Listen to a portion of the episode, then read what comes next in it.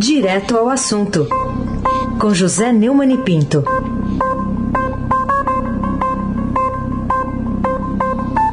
Neumann, bom dia. Bom dia, Raíssen Abac, campeão da América, o craque. Ué. Carolina Ercolim. Campeão brasileiro, você também, né? É. é. 71 pontos, campeonato de, de, de pontos corridos, campeão. Bicampeão, nas minhas contas, oito vezes campeão. Né? É, obrigado pelo cumprimento. Já recebi o cumprimento também do nosso querido César Saqueiro. O Carolina Ercolim. Bom Almirante, dia. Almirante Nelson, seu pedalinho. Uma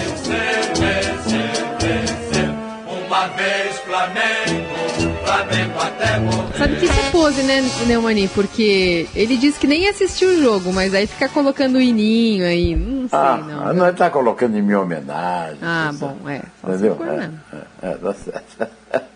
então, é, Laís Gotardo, Clã Bonfim, Emanuel, Alice Isadora, Afrânio Vanderlei. E bom dia, melhor ouvinte, ouvinte da Rádio Eldorado 107,3 FM. Aysen Abac, o craque. Vamos lá, infelizmente temos que falar sobre a tragédia nacional que é a, a pandemia do coronavírus. No seu pior momento, o país tem recorde de mortes e hospitais referência no limite, é o que destaca hoje o Estadão. Por que, que chegamos a essa situação limite, Neumann? O que, que dá para fazer ainda para sair dela? Eu vou ter que me esforçar muito para não chorar, porque isso aí é para chorar, viu? No dia em que o Brasil completa um ano, né? Do primeiro caso de Covid-19, registrou um recorde do número de mortes em 24 horas, desde o início da pandemia, 1.582 óbitos, mais 67.878 casos, segundo o consórcio de veículos de imprensa, que é mais uma prova da imbecilidade, da incompetência, da maldade de um governo de canalhas que nega até informação a respeito. E, e divulga informações erradas. Né? É, o pico da crise ocorre no momento em que vários estados se aproximam do colapso, inclusive São Paulo, do sistema de saúde. Surgem variantes mais contagiosas do SARS-CoV-2 e o governo Bolsonaro não consegue acelerar o ritmo da campanha nacional de vacinação, o que é uma forma, digamos, suave de dizer a verdade. O governo Bolsonaro boicota a vacinação porque não acredita na vacina e acha que a vacina transforma as pessoas em jacaré. Esse recorde de balanço diário havia sido em 29 de julho, mas num contexto diferente. No dia anterior haviam sido 897 registros de óbitos, o que indica uma elevada notificação. Na, na ocasião, o o represamento ocorreu em São Paulo, que incluiu 713 mortes num dia. Agora, o pico vem depois de uma sequência de balanços altos. Também pela primeira vez, ontem, né? Seis estados tiveram 100 ou mais registros em um só dia: São Paulo, Rio, Minas, Rio Grande do Sul, Paraná e Bahia. A média móvel de morte também foi a mais alta no ano, 1.150, levando em consideração as oscilações dos últimos sete dias. Né? Os hospitais privados, conforme você mesmo acabou de falar no noticiário aí, Raiz, com fila de espera para a UTI, não adianta imaginar que quem tem o privilégio de poder pagar um bom plano de saúde possa se livrar disso. E os especialistas querem corretamente lockdown de 25 dias. Essa história de. Como é que é?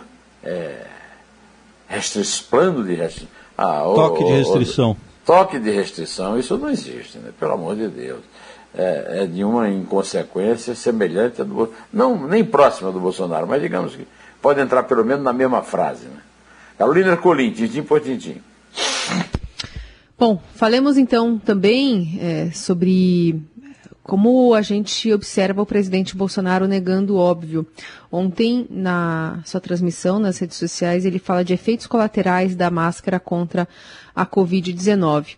E aí, ele não cita da onde ele tirou isso. Ele fala de uma universidade da Alemanha, começam a aparecer estudos. Na minha opinião, nada tem a ver com aprofundamento de estudos, hipóteses confirmadas por dados, por ciência, né?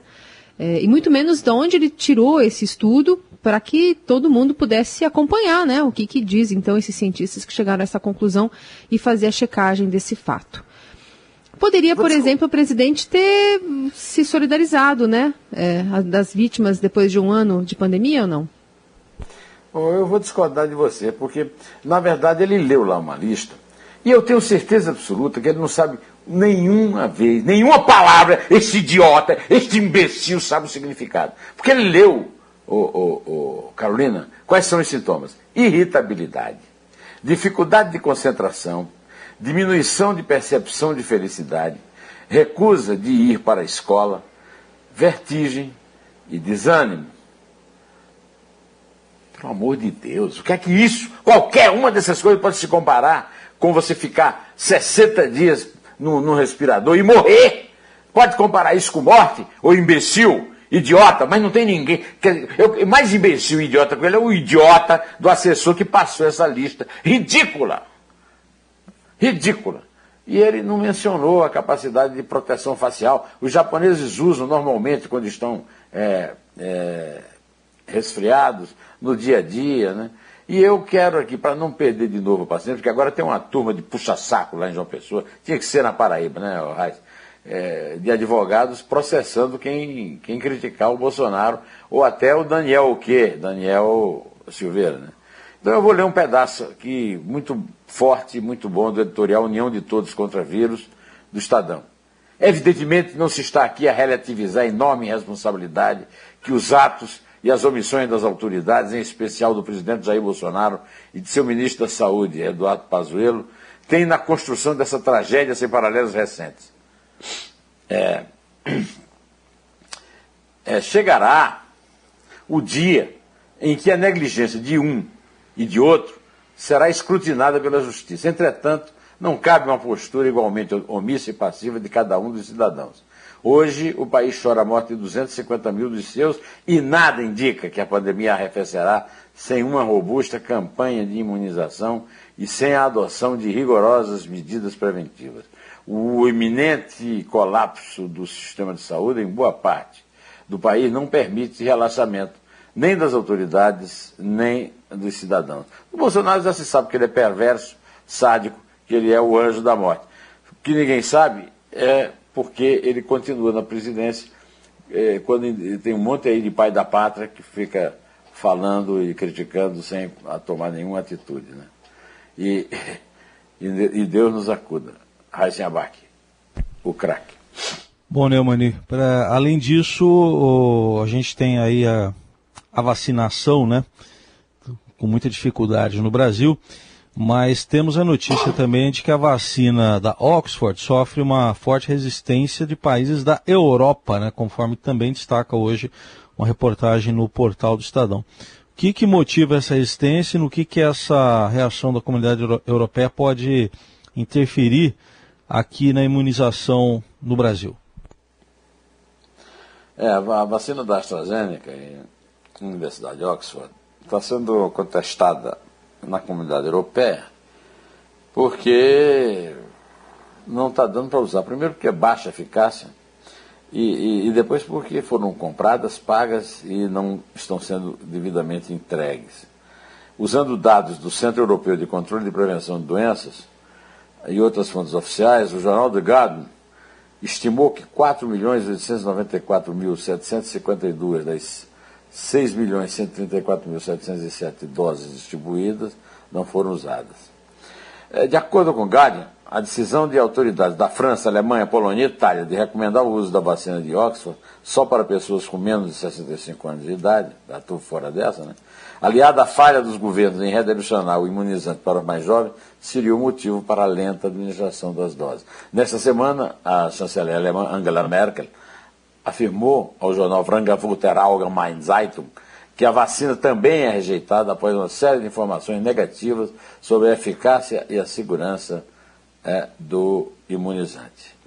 É, essa foi uma escolha feita por dois imbecis, aliás, por um imbecil seguida por outro, o general Pesadelo e o capitão Cloroquina.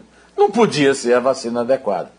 E eu quero saber também quando é que a Fiocruz vai começar a produzir, a produzir vacina. Eu tenho alertado aqui que está difícil sair essa produção. Por enquanto, o Brasil está comprando vacinas da Serum, indiana, com toda essa discussão sobre a vacina da AstraZeneca, 2 milhões de doses que não resolve nada, diante da, da, tremenda situação que nós estamos, e pagas com 100% de ágio.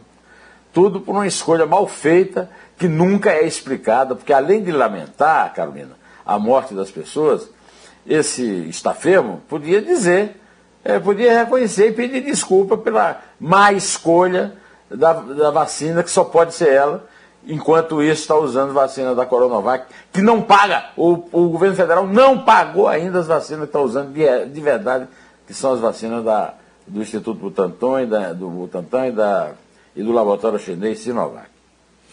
É, Carolina Ercolim, tintim por tintim.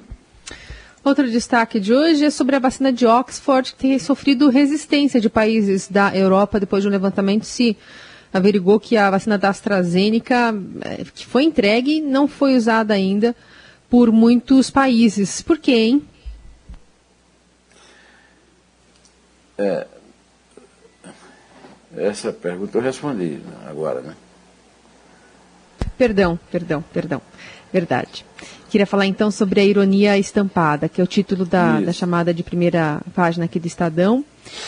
É, ilustrada por uma foto, inclusive, do presidente que está ali para ser afastado da Petrobras, usando uma camisa com o, o, o modelo né, do distintivo do metrô londrino, Mind the Gap, e ele explicou por que, que usou essa, essa camiseta. É, mind the Gap significa se liga no buraco, né? É, cuidado com o vão. É uma advertência usada pelo metrô de Londres a respeito do vão entre a plataforma e o trem, alertando para ninguém cair no buraco. Né? E então ele usou essa camiseta, eh, Roberto Castelo Branco, como ironia para se defender. Ele rebateu cada uma das críticas e apareceu eh, numa teleconferência com analistas com essa camisa de malha. Né? O termo gap em inglês significa vazio, vão, lacuna. Né? E ao usá-lo, Castelo Branco enviou um recado velado ao senhor Bolsonaro sobre os riscos de se vender combustível a preço descolado do mercado internacional. Né?